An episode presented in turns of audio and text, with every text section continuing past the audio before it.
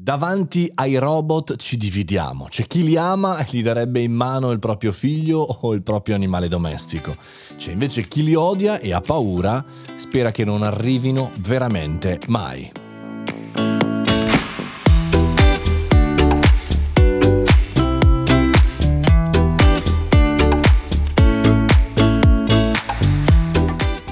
Caffettino estate!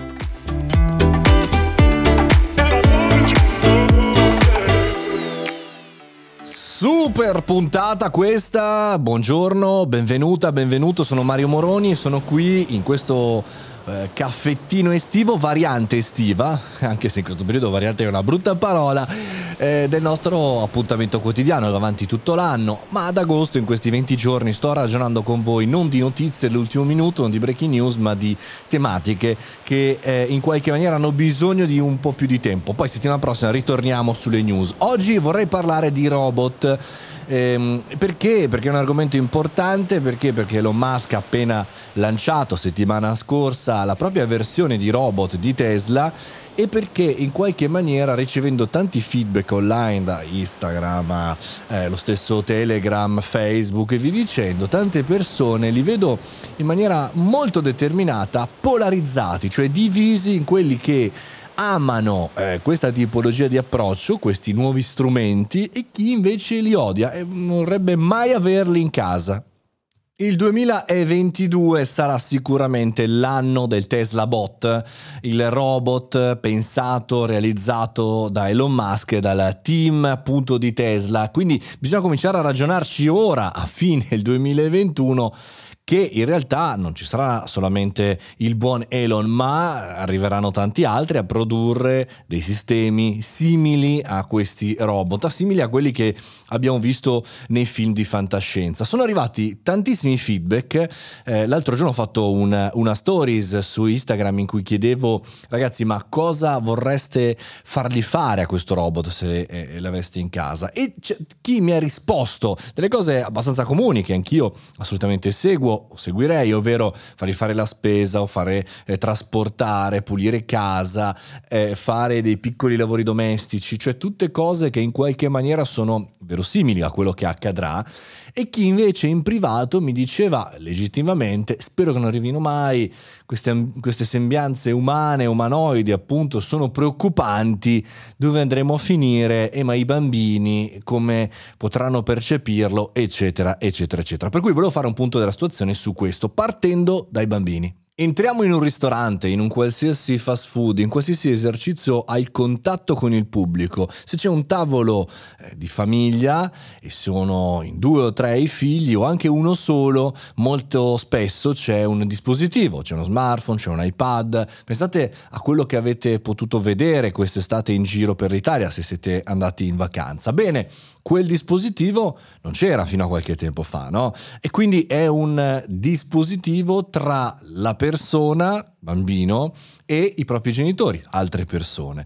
E quindi questo tendenzialmente potrebbe essere un ulteriore filtro. Prima ancora di questo c'erano i giornali, se andate a rivedere quando uscirono i quotidiani, l'opinione pubblica lo avvertiva in maniera polarizzata. Che figata avere informazioni eh, giornalmente, e dall'altra parte, caspita, le persone non parleranno più con gli altri. E poi sull'utilità, il robot, l'informazione, eh, diciamo così, robotica, quella tipologia di informazione umanoide arriva a noi umanoide perché abbiamo visto una quantità di film incredibili eh, sulla fantascienza e sul futuro, ma invece i bambini potrebbero arrivare in maniera diversa. E se ad oggi chiedo ad Alexa o al mio assistente vocale un qualche cosa, io ho un bambino piccolo, finalmente ormai anche questa voce è diventata una sorta di umanoide, di personalità.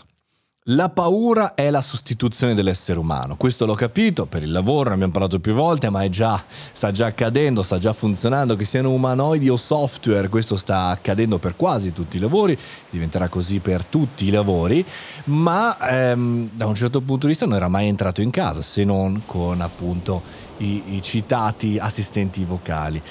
Arriverà.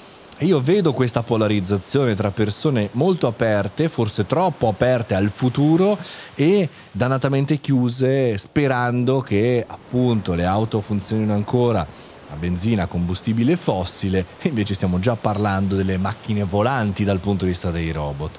Insomma, è chiaro che c'è tempo, perché Elon Musk, come sempre, provoca, cerca di andare avanti, cerca di dare un po' di cibo agli investitori per continuare a investire, ma siamo lì. Come è stato per la Tesla, per l'automobile, ci è voluto più tempo rispetto a quello che aveva in qualche maniera dichiarato Elon, arriveranno anche i robot. Magari inizialmente saranno impiegati solo nelle fabbriche per spostare, come detto, eh, de- de- delle cose pesanti o fare dei lavori pericolosi, ma attenzione a sottovalutare il fatto eh, che eh, sia una questione di opinione. Non, non è un'opinione, è solamente purtroppo per alcuni la realtà. Quale consiglio posso dare a chi oggi ha paura di perdere lavoro o ha paura in generale di questa innovazione di questi robot? Beh, è quella che do tendenzialmente a tutti quelli che entrano nel mondo del lavoro o che stanno cambiando lavoro. Primo, trova una cosa su cui tu sei molto bravo, in cui hai delle abilità concrete, verificate e riconosciute. Due, un po' anche ti piaccia. E tre, che sia dannatamente umano. La citazione di oggi arriva direttamente da Futurama, il cartone animato. Noi robot non possiamo provare emozioni, e questo mi rende molto triste.